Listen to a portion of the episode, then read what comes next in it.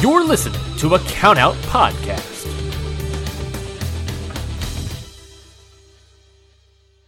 What if I told you that you can support your blood pressure and healthy CoQ10 levels with two chews a day?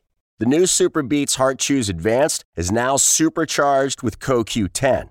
That's like getting CoQ10 for free. Our powerful blend of beetroot, grapeseed extract, and CoQ10 supports your cardiovascular health. Visit radiobeats.com and find out how you can get a free 30 day supply on bundles and save 15% with the promo code DEAL. You're listening to Pure, a Ring of Honor retrospective podcast, and today we bring it all the way back to 2002, February 23rd to be exact, and we bring you the era of Honor Begins.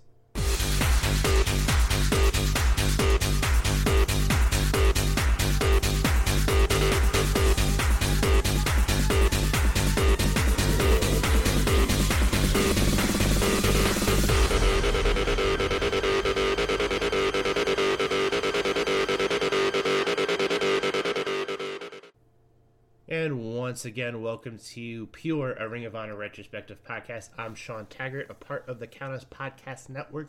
You can follow them at CountOutPod or CountOutPod.com. You can follow me at Taggart, T A G G A R T S 588.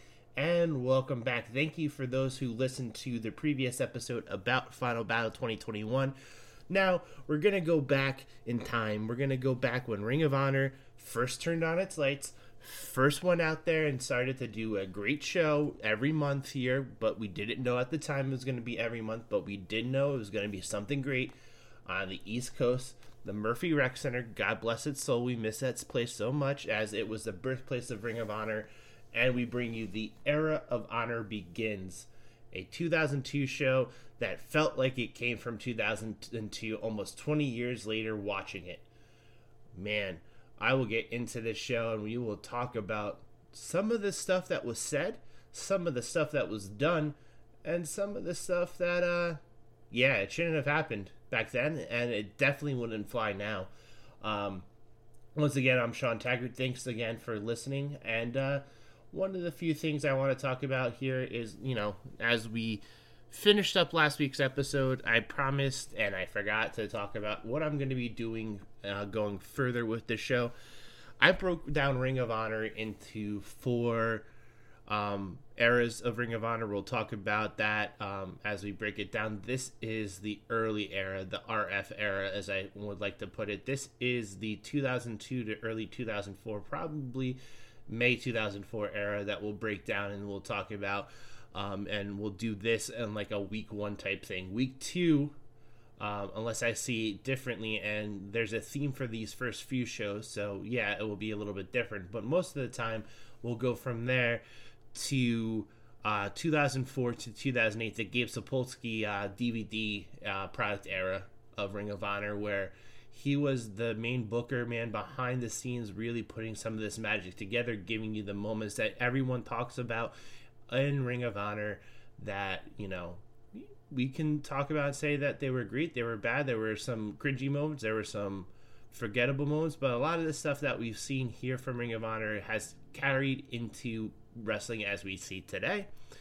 Then we'll go into the uh, Adam Pearce era of 2008 to 2010, so the French connection of Ring of Honor up to early 2010 here, um, and then we'll break down the Hunter Johnston eras into two halves the transition period of 2010 to 2016, and then the elite current era of 2017 to present.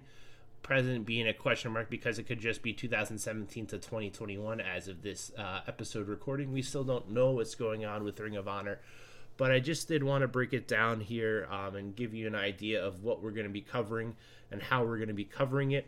Once again, last uh, show we talked about Final Battle 2021, which was an end of an era.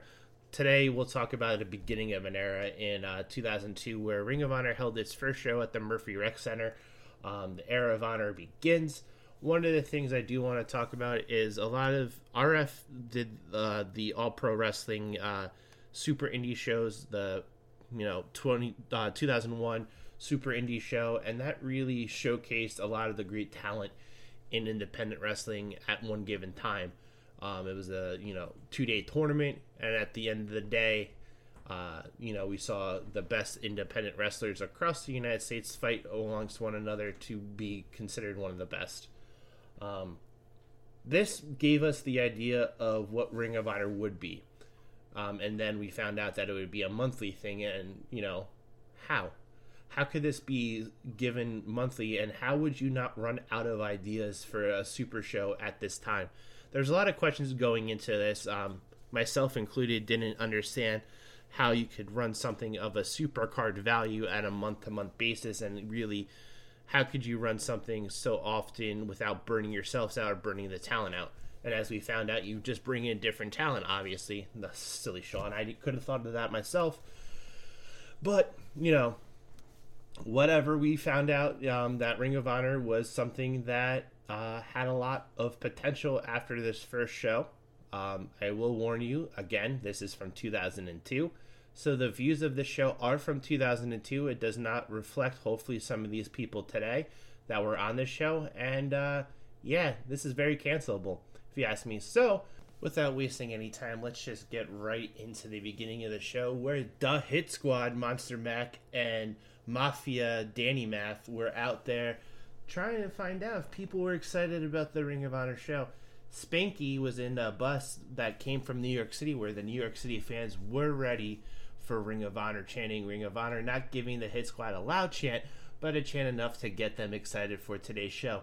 We then would go over as the Hit Squad would once again go over and talk to fans from Boston, and they would be talking about of course, the Patriots winning the Super Bowl, and if they were excited to win this witness the first Ring of Honor show.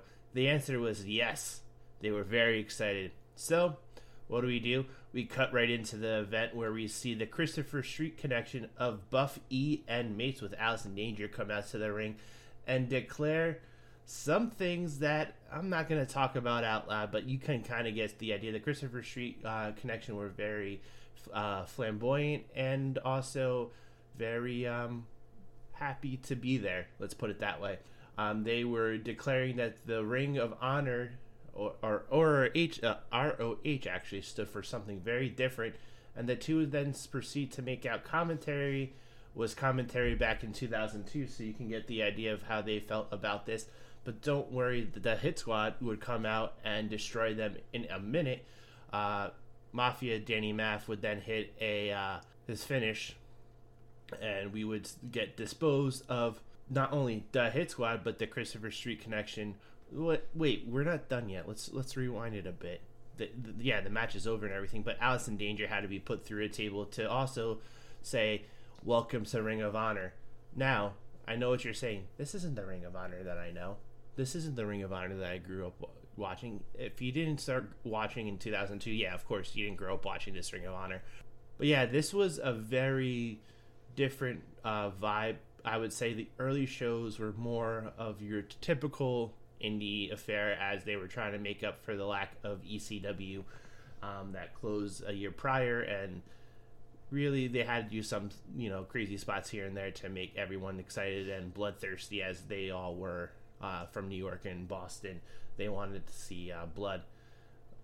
But we get onto it and we go on to the next match. But one of the things here is about this is 2002 was a different time in wrestling. 2002 was also a weird time in wrestling where you know certain things would uh, happen and while it was okay then it really wasn't okay um, commentary was very much not a fan of Christopher Street Connection, and they made it very clear that they weren't a fan of their orientation and a fan of their beliefs.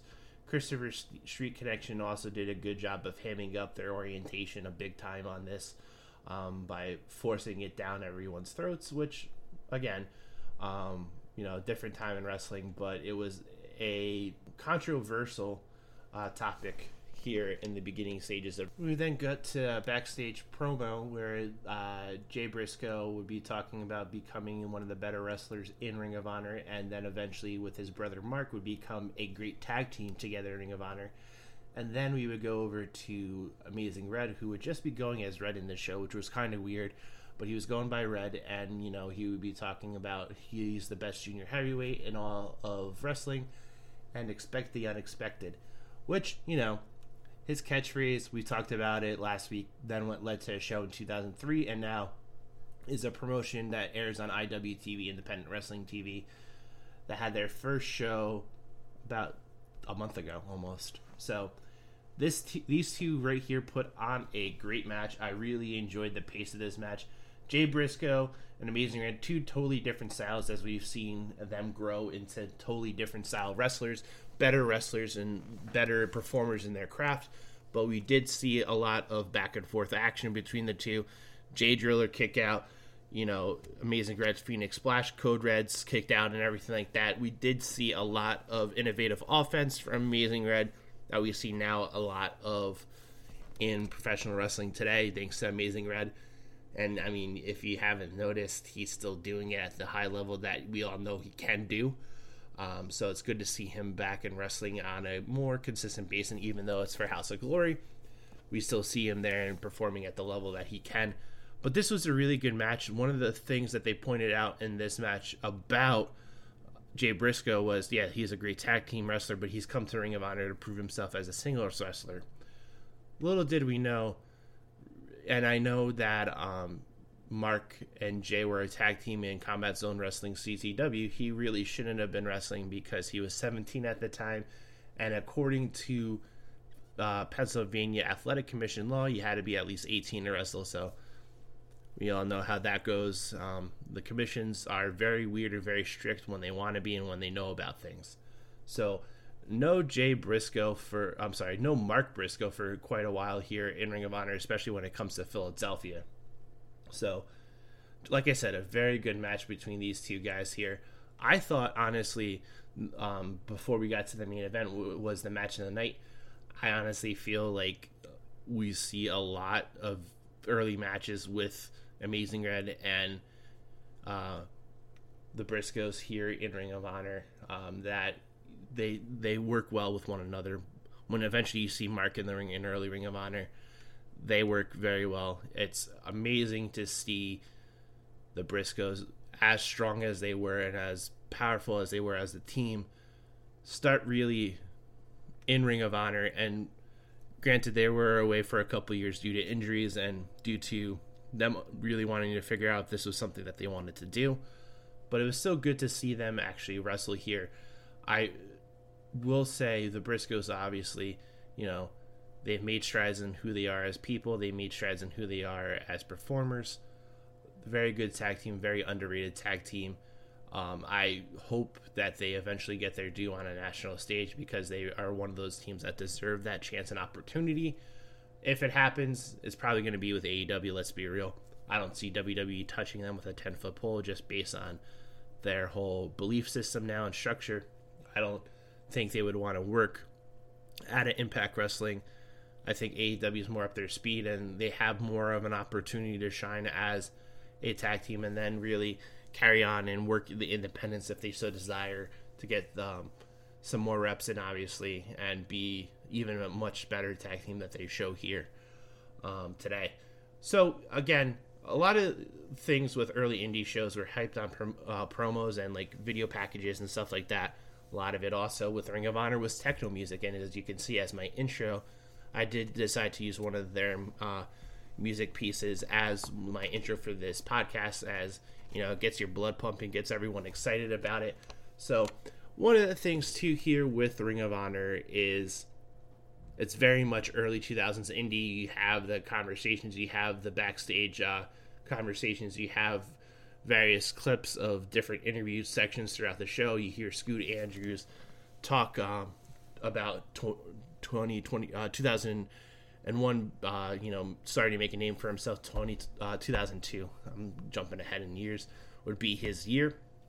You see Xavier wanting to prove himself, talking to Talboy about, you know, hey, you're going to be something. Don't worry about it. I promise. You know, just pay your dues. You'll be fine. Eric Tuttle. Um, so he had everything going for him. And who can forget a very passionate promo from Low Ki talking about it's not the size of the spider, but the size of the fight. Very cliche, lame, boring thing to say, but hey, it's Low Ki, and that's really all we can expect from him at this time period. He was more about getting in the ring and fighting than really expressing his views and sharing his thoughts about actually anything important. So the next match here is Xavier and Scoot Andrews, the Black Nature Boy, as he was like to being called Scoot. It was it was a match. I mean, this match, you know, if you look at Ring of Honor and you look at some of their early matches, one of the things I like to do is can this hold up in today's wrestling? Can this hold up and be a match that you can go ahead and watch back and say, wow, this can be something. This can be a match that you can remember for years on end. And some of these matches, yeah, you can remember and you want to remember and you want to rewatch, and they do stick. And as we go through some of these matches here um, throughout this series, uh, pure uh, Ring of Honor retrospective podcast, you will find out that, yeah, of course they can. Um, and some of the matches, like a Kenta Bryan Danielson a Morishima Bryan Danielson, a Kenta Low Ki, certain things like that. Some of the Nigel McGuinness's title defenses for both the pure and world title, yeah, they do stick.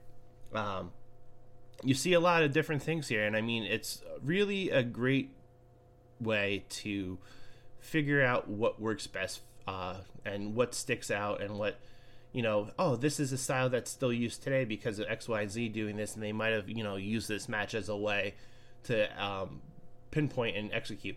This is a great match, Scoot Andrews and Xavier, to show, you know, an upbringing and a push forward for someone who comes in as a baby face, but the frustration in this match makes them turn heel and makes them work a little bit more aggressive.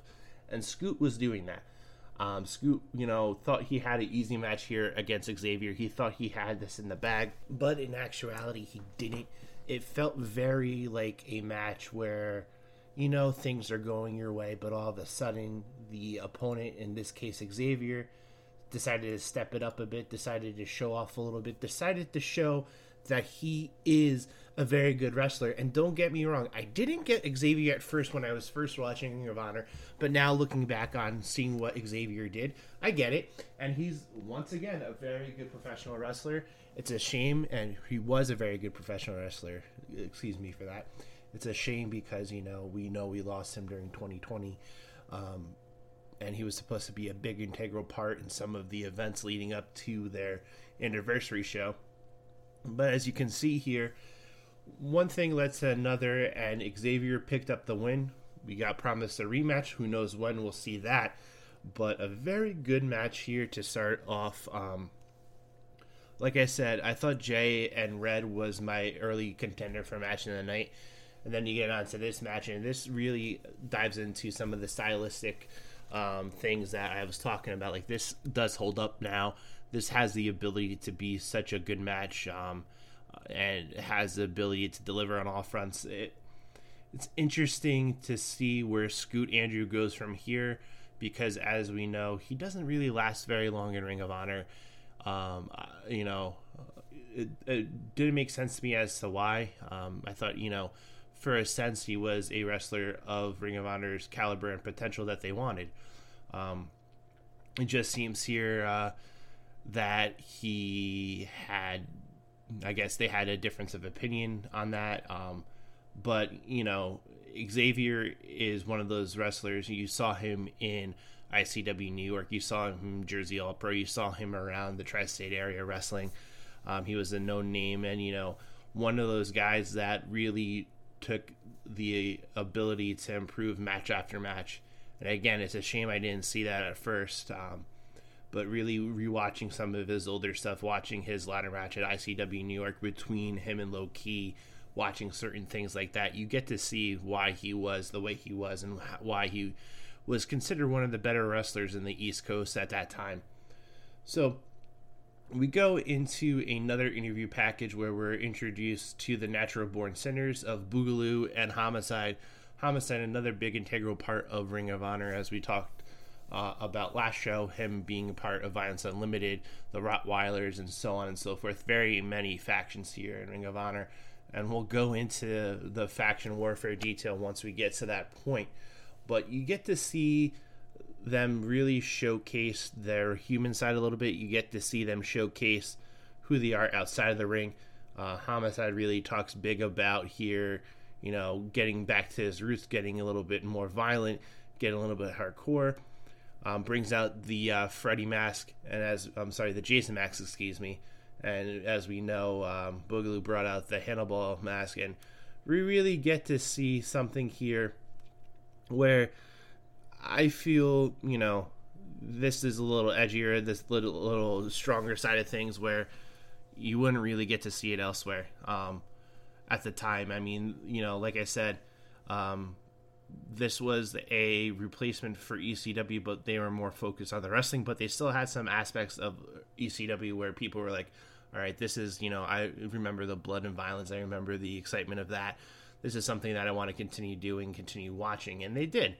Um, we get them in a match against the Boogie Knights of Danny Drake and Mike Tobin. They came out uh, natural born sinners with the uh, Jason mask. He came out uh, Boogaloo in the uh, Hannibal uh, Lecter mask. He came out with a chainsaw Boogaloo, and you know people were like frightened, scared, all that stuff. It was a very good brawl around the ring, but obviously at the end of the day, you know this is about Ring of Honor. This is about wrestling. You can't do this kind of stuff.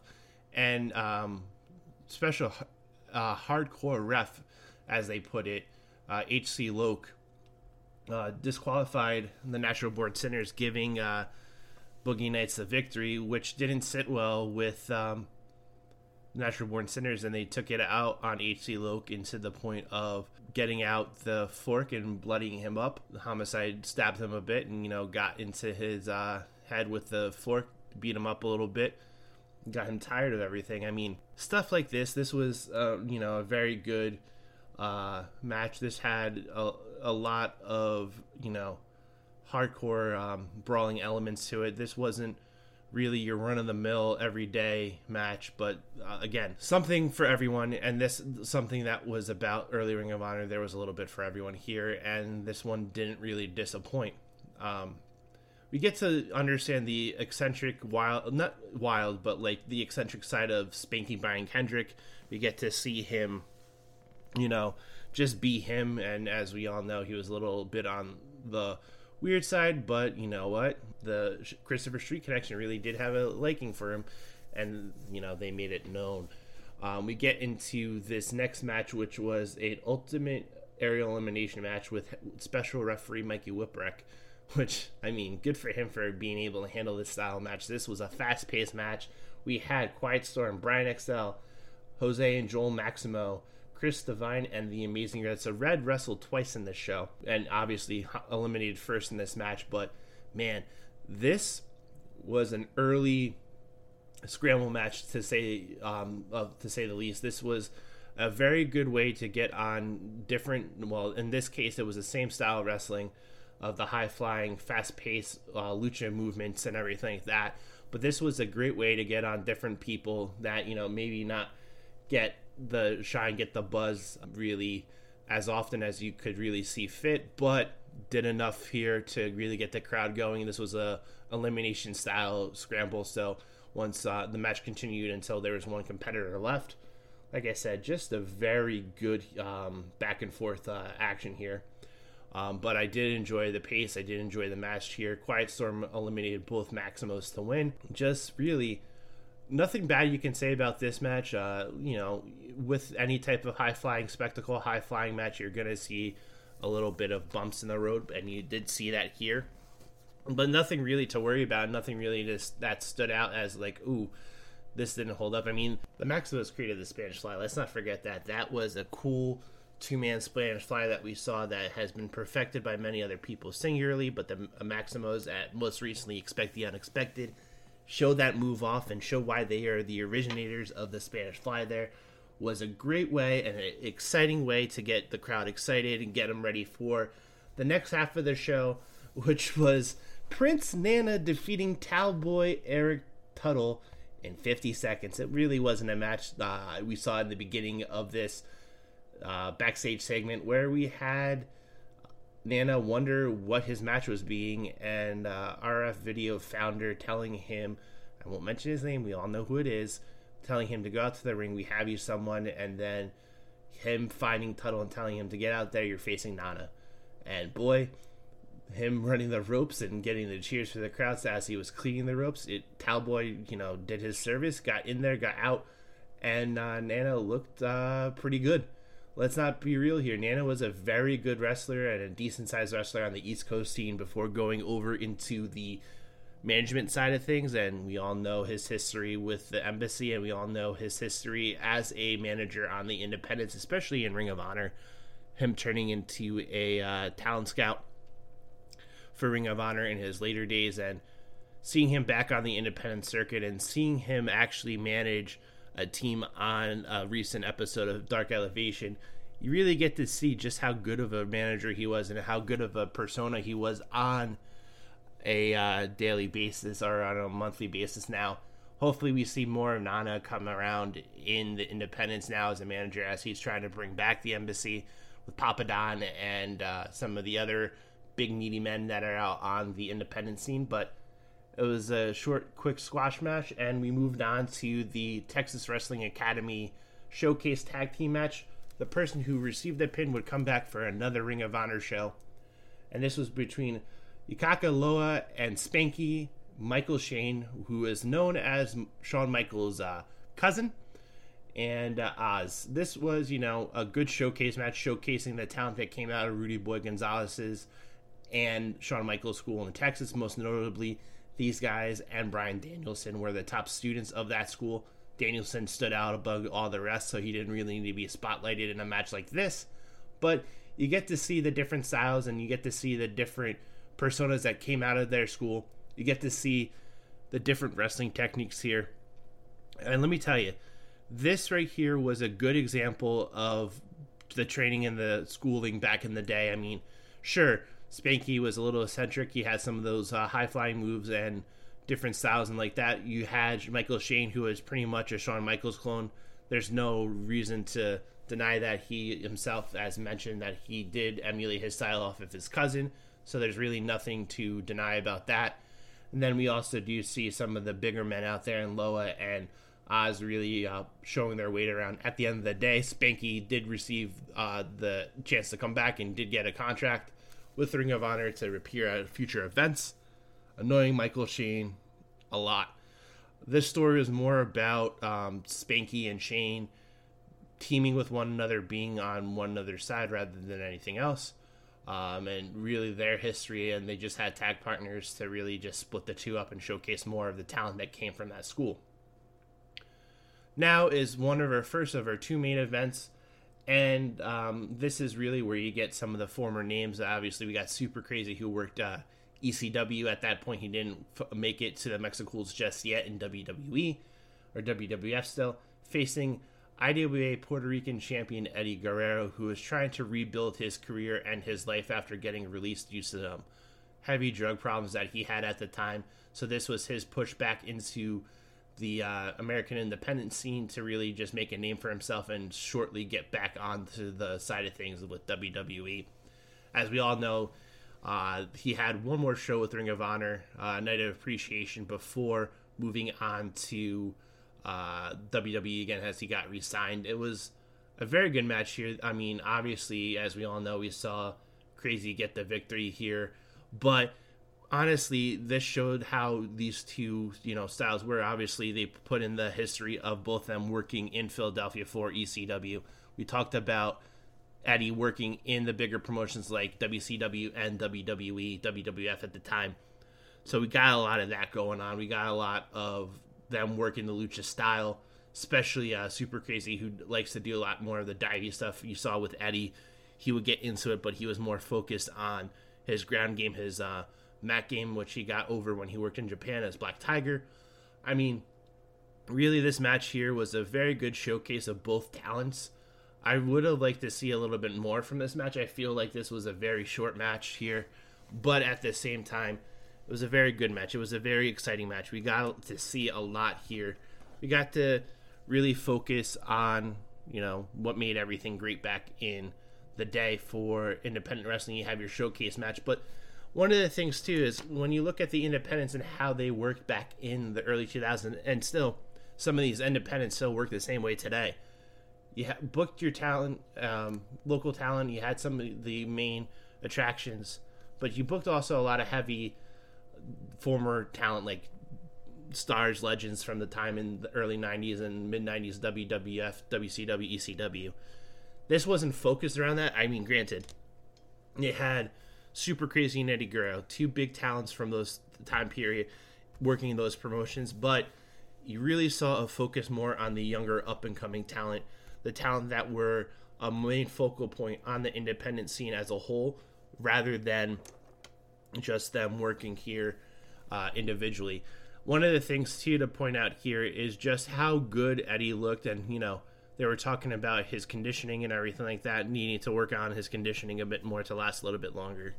Sure, you can say that he needed to work on that conditioning. There's nothing wrong with him coming out there and being a little bit um, out of condition. Obviously, we know what he went through and what he had to fight through to get back to where he was. But this match right here just really showcased, you know, Eddie being Eddie and, you know, why a lot of people appreciate the work that he put in, the effort that he put in night in and night out, week in and week out. And like the thing is about Eddie, he didn't mail in his performances at Ring of Honor. He wanted to be there. He wanted to prove that he still had it in him to be one of the best wrestlers in the world, in the United States, everywhere. So him being in Ring of Honor was a big deal to him because it was almost like a way to really start anew, get back to where he was. A lot of things, you know, like I said, happened to him where he had to rebuild his uh, character, had to rebuild trust with everyone. And this, honestly, his indie run in 2001, 2002 was something that, you know, a lot of people were excited about, especially when he came back from everything. He had his little quick tour in Japan. He did a lot of great stuff had the ability to really be himself and showcase that he still had a lot what it takes.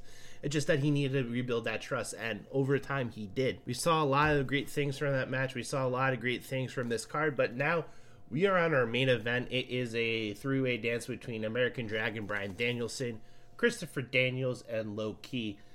And I swear, there's a lot of times where you know, especially in modern wrestling, there's the slowdown periods and stuff like that with everything in terms of a multi-man match of being it a scramble, a four-way, a three-way, and they have people on the outside relaxing, waiting for their spot to come back in and do a move, and then roll out of the ring and relax again by the crowd.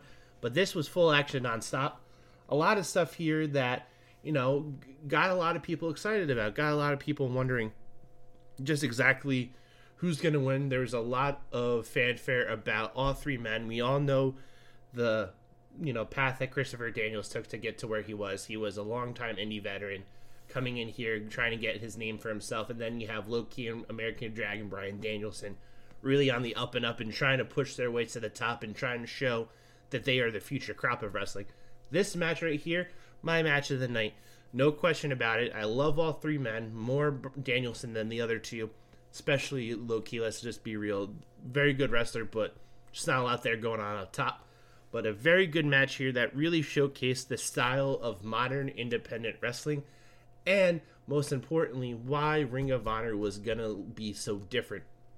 You don't have the mega stars in the main event. You have mega independent stars in the main event that are trying to make a name for themselves and you want to give them that push that feel that recognition that ideal that they are important. And this match right here showcased that this match right here gave him that opportunity to really push forward and show that hey independent wrestling is going to be fine but you have to trust these guys and make sure that you build around these guys because if you don't they're not going to be able to get the opportunities that they so deserve. And at the same time too you're going to hold them back from be actually becoming something of a, a fuller potential. And we saw how good these guys could wrestle and wrestle together even in the singles matches that we got in the uh, round robin uh, tournament that they did the month after. I mean, there was just so many good things here that a lot of people would say, you know, this main event sticks out to them still to this day that were around Ring of Honor and even in independent wrestling at the time, just because of how strong it was as a whole. You had Dragon really focused on his uh, strikes and his uh, submissions. Also, had a little bit of high flying him. He had Daniels being the mat technician, being the veteran that he was, and then let's talk about strikes. You have Low here, who's a master of kicks and everything like that in this match, really focusing on beating the crap out of his opponents, really doing his best to really just focus on being um, very strong, very powerful, just trying to hurt people, and it worked. It really worked and it got a lot of us excited here for what could lie down in the future for them and most importantly, what could happen ahead. I think this match right here set the tone for Ring of Honor and honestly, really, if you think about it, there was nothing more they, they could do to make it any different. This was what they wanted. This is what they needed. They needed to be strong. They needed to be powerful. They had a lot of things going on that, you know, you could think about and be like, oh, this wasn't going to work. This, that wasn't going to work. But this was something that was going to work. And this formula of building in new stars, bringing in top independent talent, and making them feel important. That's all it's about. You want to make these independent stars feel something, and you want to make the fans feel something with this independent wrestling, and you did just that with this main event. And, you know, kudos to everyone involved in this match, from the talent to the booker to everything. They did a great job really focusing on some of the aspects of what makes wrestling great. Sure, Low Ki got the win, and it was a very good match. And then we do see the start of Christopher Daniels being like against the code of honor, obviously the handshake at the end of the match, and we lead to them now wanting to challenge one another in a series of matches at the next event. But really, just a really good overall feeling and sense of accomplishment with this show. You know, they got a lot done here. They got what they wanted done here. They got, you know, the message, the goal across that they wanted to be a serious independent promotion. And by God, they did that. They did exactly what they needed to do. Um, I feel, you know, you look back on this show, is it a memorable show in any sense of the world? Sure. I mean, you have certain moments that were memorable. You have certain aspects of the show that were memorable, and you have certain pieces of the show that were memorable. But as an overall show, there's some things that you just don't want to remember, that you want to move on forward and you want to hit on. Matches to watch in the show, honestly, if you ask me, I would go with um, the following. I would go with Amazing Red and Jay Briscoe. Very good match. Uh, Xavier and Scoot Andrews, once again, a good match. And then you have the super crazy Eddie Guerrero IWA Puerto Rico Intercontinental th- title match. And then you have the main event. Those four matches right there, I would say, are your matches to watch in this show. is a very good show overall. A lot of good action, a lot of understanding of who these stars were. And like I said, this was classic early 2000s indie formula. Build it up throughout the show with promos, show some action, show some promos take the last half of the show to really just work on the promo work, show like everyone talking about what's coming next, what's going to happen. Just, you know, great stuff here. And honestly, one of the better things about Ring of Honor at the time is they knew how to work uh, everything. I mean, sure, you have your production gaps and everything like that, but overall, just a very solid show that I don't think a lot of people give credit, but this did help build the landscape of what indie wrestling should be and should be become in the near in the future. A lot, and I think you know, it's worth watching every now and then just to remember where indie wrestling was and where indie wrestling has become because of Ring of Honor. Um, so that is uh, this week's episode. Once again, this was covering the Era of Honor begins from February 23rd, 2002. Very good show. We are nearing its 20th anniversary of the show. Crazy that Ring of Honor is on its little break or hiatus or whatever you want to call it. But once again, a very good episode here, a very good show here. I would recommend it to anyone who, you know, wants to break in and, you know, wants to start watching independent wrestling. If you want to re- recommend and watch a show based on history, this is it. This is on Honor Club. Um, which is one of the few things that they have on there, but this show is in its entirety on Honor Club. Um, with the original everything um, full show. There's no um, edits like they did with some of the other shows where just the matches. They show the full uh, show here with um, the promos and everything like that, so you get that full experience. If I have to sit through it, so do you. And again, thank you for listening on the second edition of Pure and ROH Retrospective Podcast. You can listen to this show and many more on CountOutPod at countoutpod.com at Count Pod on Twitter and wherever you get your podcasts, either in the Count Pod feed or if you just want to listen to this show. I recommend listening to all of them, though. You can listen to my individual feed. Make sure to like, subscribe, rate, as always. And obviously, you can reach me on Twitter at Taggart, T A G G A R T S 588. Give me feedback. Let me know what you're thinking of this show.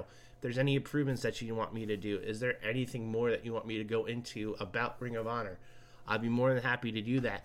The next show, we're going to stay in 2002. I want to stay in 2002 because this was the first time that they traveled. Um, they traveled up to uh, Massachusetts, and we are going to uh, watch Honor Invades Boston from 2002. A good show. The first time we see Mark Briscoe go wrestle in a Ring of Honor ring. A lot of great things here that um, I think you know we get to talk about. Plus, we get an AJ Styles Low Ki match for the Ring of Honor title at this time. Um, very good match here as well. So there's a lot to talk about in this upcoming episode. Once again, thanks for listening, and we will see you next time on Pure, an ROH retrospective podcast. This has been a Countout Podcast.